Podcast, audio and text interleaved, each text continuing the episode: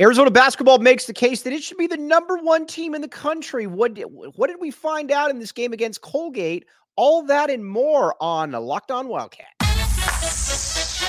You are Locked On Wildcats, your daily podcast on the Arizona Wildcats, part of the Locked On Podcast Network. Your team every day.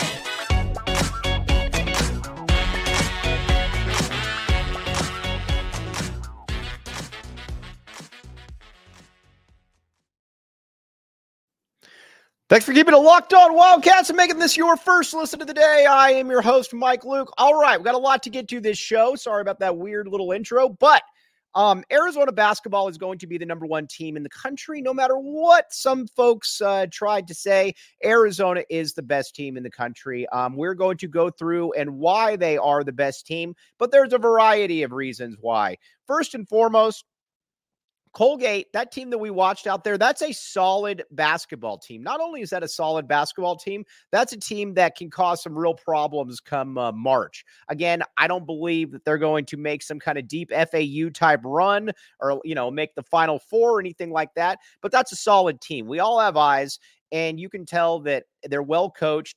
They just kind of ran into a buzzsaw in Arizona, a team that is just more physically uh, talented, just pretty much across the board.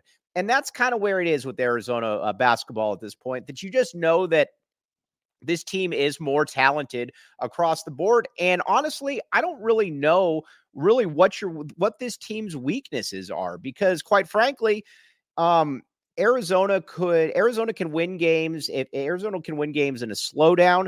Arizona can win games in a, uh, a speed them up. All kinds of different avenues for Arizona because Arizona is really really good. Um, now listen, if I was going to play Arizona, the one thing I would probably do is I would probably try to pack in the paint. I would probably uh, hope that Arizona just misses some shots or whatever the case may be. And if they miss shots, then I'll take my chances. Um, because again, Kylan Boswell is a good shooter. He's still not Salim Stoudamire, but he's a very good shooter, obviously. Caleb Love can make a lot of threes. He can also miss a lot of threes. Pelle can be hit or miss, pardon the pun. Um, Jaden Bradley, not a great shooter. KJ Lewis, uh, not a great shooter either. Um, but again, I'm kind of picking nits at this point because uh, Arizona up front, as you saw against Colgate, Colgate's a pretty tall team, as you could tell. And uh, Arizona just kind of Arizona was just kind of was able to push them around. Um, Oumar Ballo, leader of men, is always going to probably be good for 13 and 8. Keshad Johnson, much the same. Um, and then you bring Mount Krivas off the bench. There's not many teams, if any, in the country that have that kind of trio and where you bring in Krivas off the bench and you really don't lose much. Um, I do think that uh, it's fair to wonder um, you know, is uh, is the rotation deep enough? But I think it is. Again, ideally, um, I think eight to eight uh, players. You got eight players, so that's obviously something that I am more than okay with. If as a University of Arizona fan, um, now the other thing that uh, um, that I think is going to be interesting to watch up front is what happens with Mount Krivas as the season goes on. Is Mount Krivas going to play even more? Is he going to uh, is he going to be that dude that gets uh, you know, kind of into that double digit realm where he's uh, where he continues to stay in that realm? I think he could be.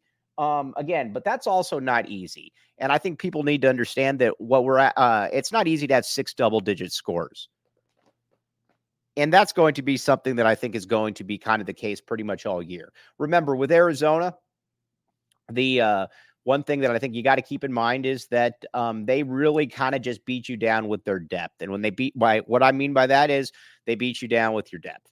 In that Arizona has a uh, a ton of players that um, can all play, and when they go in from uh, KJ Lewis to Pelle, or excuse me, KJ Lewis to Jaden Bradley to Mo- uh, Mount Krivas, you're not really dropping much. I mean, quite frankly, all the three of those guys would start at the uh, started at ASU, and that's not necessarily even a bad thing towards ASU. That's just more of a uh, an understanding of what Arizona has now.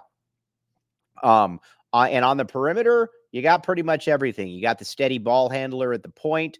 Um, and unlike last year, where teams could press Arizona and you started to get a little bit worried that, oh, well, this isn't great. Um, uh, you don't have that. I I would one thousand percent enjoy teams pressing Arizona because honestly, that's going to be a problem because Arizona is going to get a lot of dunks, a lot of easy shots at the rim. That's not something that I think a smart team should want to do is press the University of Arizona because I think you're going to lose that one. Not only do I think you're going to lose that one, I think it's going to be, um, I think it's going to be something where uh, you probably get out of that really quickly. But again, and last year, you as we saw in the NCAA tournament, you didn't really have dudes that wanted to take that last shot. And again, this isn't a slight towards Azuolas Tubelis because Azuolas Tubelis did some very, very good things at the U of A, but Azuolas Tubelis was not a big game player. Um, just kind of is what it is. We saw as a sophomore where he really wanted nothing to do with the, any of those NCAA tournament games, and against Princeton down the stretch, he wanted nothing to do with those games either. Um, just kind of the way it is. Uh, some guys just aren't built like that, and uh, he still did a lot of really good things, but he wasn't a frontline player who embraced those moments. Arizona's got those dudes now. Caleb Love, whatever you think of him, he embraces those moments. He's been there before. We've seen it against Duke.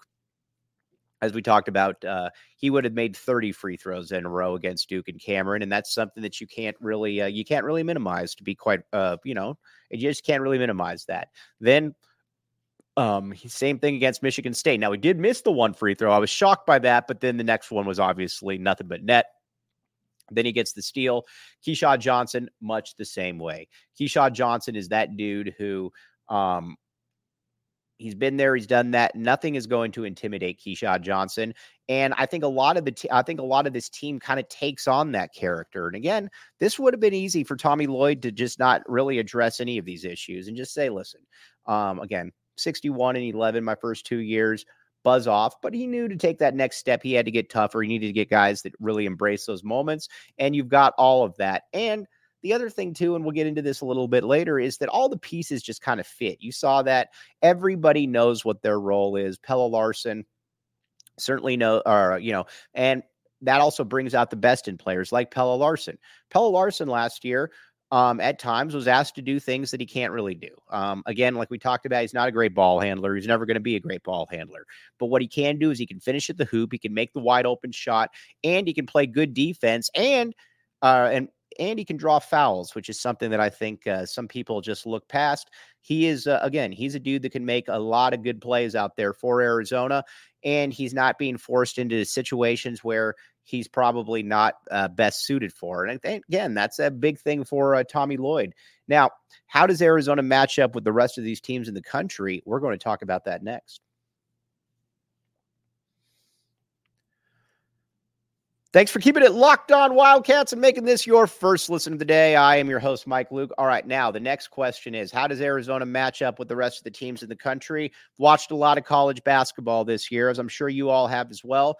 Um, listen, there's some very good teams out there, and we'll talk about some of their flaws, some of their uh, uh, uh, strengths.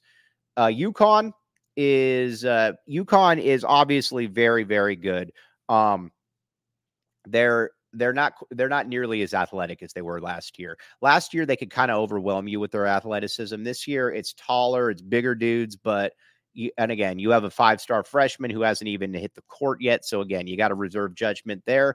But there's nothing about UConn that is overwhelming. Again, they're very good. They're tall. They're very well coached, obviously, but there's nothing about them that's overwhelming. Last year, they were just an overwhelming team towards the end of the season. Um, uh, Kansas is very, very good. As a matter of fact, Kansas reminds me a lot of uh, Arizona, uh, just from position to position. Now, again, it's not perfect, but Keshad Johnson, KJ Adams, kind of the same player. Um, McCullar, uh, obviously is better than Pelle, but you, you get you get the point. That everybody kind of matches up similar there. Um, but the problem with Kansas is they just don't have Arizona's depth. Arizona can really get you because Arizona's got next level depth, and not only do they have next level depth, um, the players they bring in, you could make the case are every bit as good as the players that are starting, and that's something that is unique. That's something that you generally don't see. Um, and uh, again, um, when you bring and when you bring in somebody like a KJ Lewis, what KJ Lewis does is KJ Lewis, he can turn the tables immediately for you. And he brings in hustle, he brings in athleticism, he brings in strength. He's going to play in the NBA. He's I believe he's the best NBA prospect on this team and not only that, I believe he's going to be a long time NBA starter. Just hope that he gets back. Arizona gets him back for another year because if Arizona gets him back for another year, they're going to be absolute problems. Not that they aren't already, but he's an absolute problem. Then again, you bring in Krivas. Uh, how many teams in the country can bring in somebody like that off the bench? Not Kansas. Um, and again, Jaden Bradley. I know that Jaden Bradley's been a little bit up and down, but you've really seen him, I think, kind of take that next step. And what's been impressive about how he's been able to take that next step is that he is, uh, quite frankly, he's embraced. Uh, he's embraced the moment against uh, against uh, Michigan State. That was a huge jumper he made. Um, and for somebody who looked like their confidence might be waning a little bit, that was big of him to be able to make that shot. Um, so you got those three players that all bring a little bit something different and can all really kind of show uh, show a little bit of a different aspect to the game. Um, and then, uh, like I said, the starting lineup, everybody complements each other perfectly. You got the steady hand that is Kylan Boswell. You've got the clutch, somewhat erratic uh, Caleb Love, but Caleb Love has 1000% bought in on the defensive side, which is something that I think a lot of people were wondering about. Um, he's been great. And then Pelle Larsson, obviously starting small forward. Pelle is uh, Pelle's got a lot of ball handlers around him now. Kylan Boswell, Caleb Love, Jaden Bradley. He doesn't have to do things. He doesn't have to try to create shots that he can't. He can stick to playing really good defense. And again, he draws a lot of fouls. I think it's something like 16 drawn fouls this year and make the open three, finish around the hoop, and just be a very good basketball player. And then you got the junkyard dog that is Keshad Johnson. Um, Keshad Johnson uh, has been everything and more that I think Arizona fans were hoping he would be. First of all, he's an uber athlete. You can uh, watch him for five seconds, and you can just tell that he's he's just kind of a next level. Obviously, he's a next level athlete. He's strength. He's strong. He's tenacious. He just brings a lot of different aspects to the table that Arizona just did not have last year. Um, and every single game, nothing's going to overwhelm him. And that's another thing is that you want players where nothing's going to really overwhelm them. Nothing's going to overwhelm Keshad Johnson because, again, Keshad Johnson has been there and he's shown, obviously, against Duke and especially against Michigan State at the end that he wasn't going to let him lose. He wants, he wanted the, he wanted the ball and whether that was getting rebounds, blocking shots, switching one through five, he was just there. And not only was he there, he was there that when Arizona needed him the most. And that's a big reason that you brought him in, obviously. And then Oumar Ballo, leader of men, Oumar Ballo. Um, you know, Oumar at this point, we know we know what Oumar is, and that's that's good. That's a good thing. Oumar is about a 13 and 7, 13 and 8 player. Um, what worries you about Oumar is his free throws at the end of the game. Um, I would like to see Arizona continue to kind of fast track Krivas to a certain extent because if you can get him in there, he can make those free throws. Again, certainly not uh, writing off Oumar Ballo's free throw shooting, but Michigan State game that was kind of scary. And I do think you're going to see teams that are going to continuously try to foul him. That's certainly what I would do. Um, but overall, though, still one of the better big men in the country. The team's loaded, though. Um, across the board, this team is absolutely loaded. And not only is it loaded, it's a squad that um, I believe is the best team in the country. There's been a few times in my life where I thought Arizona had the best team in the country. Um, 2000 or excuse me, uh, 1998. Obviously, the uh, the Utah game Arizona lost. I thought Arizona was the best team in the country. Um, and in 2000 and uh, 2001, I thought Arizona was the best team in the country. You could certainly make the case in 03, although I thought they lacked a little bit of athleticism in that starting lineup.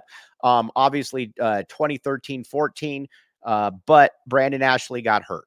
Um, so you got to factor that one in because again, that uh, that still does matter. But this is a loaded team, and you saw it because again, Colgate is a solid basketball team. There's no doubt about it, and there are going to be problems for a lot of teams. And I expect them to get in the NCAA tournament. And when they get into the NCAA tournament, I expect them to be a little bit of a problem for a team. I would not want to play Colgate in that uh, in that first round. Okay, now Wanted to break that one all down tomorrow, though. We're going to be breaking down Arizona's bowl game. Um, obviously, you got uh, uh, Arizona, Oklahoma, and the Alamo Bowl. I think we're all excited to see that one. And there's a lot of intriguing matchups across the board that we are going to break down in full. But again, no better time to be an Arizona Wildcat fan. Number one in basketball, itching towards the top 10 in football as well. And we're going to have you covered every step of the way. As always, thanks for making Locked On Wildcats your very first listen of the day.